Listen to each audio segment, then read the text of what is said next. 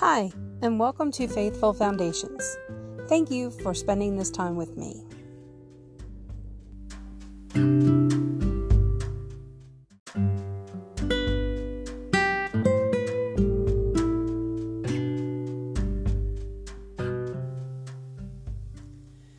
Choose for yourself this day whom you will serve, whether the gods your ancestors served beyond the Euphrates or the gods of the Amorites in whose land you are living.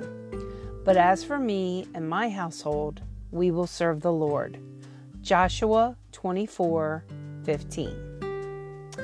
Shannon sat in her women's group meeting, listening to the week's announcements. Near the end, the speaker paused. We also have a special request this week. As many of you know, Cami is moving, so we can no longer hold the tweens meetings at her house. I'm hopeful that someone will volunteer a space for Thursday nights. Shannon thought of her tiny living room. Cami had a spacious home out in the country. Of course, she could easily share her living space once a week. My home is teeny, God, she prayed. I'm not sure what good it will do to volunteer.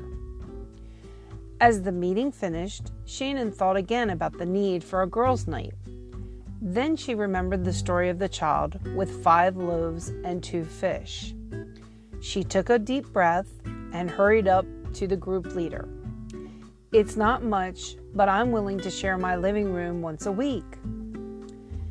Discipleship isn't just about how much you have or how big your home is.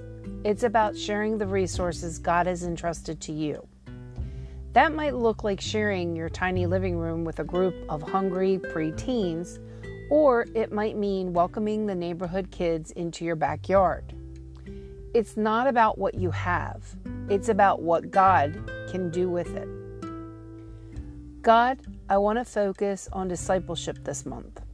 Help me to lean into you and live out my faith. In Jesus' name, amen.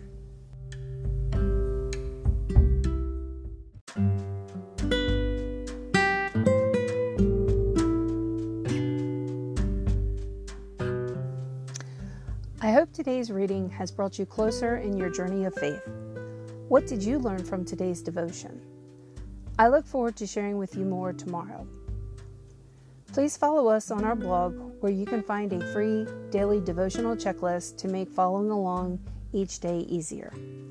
You can also join our Facebook group, Faithful Foundation Praise, and leave your prayer requests and pray for others in need as well.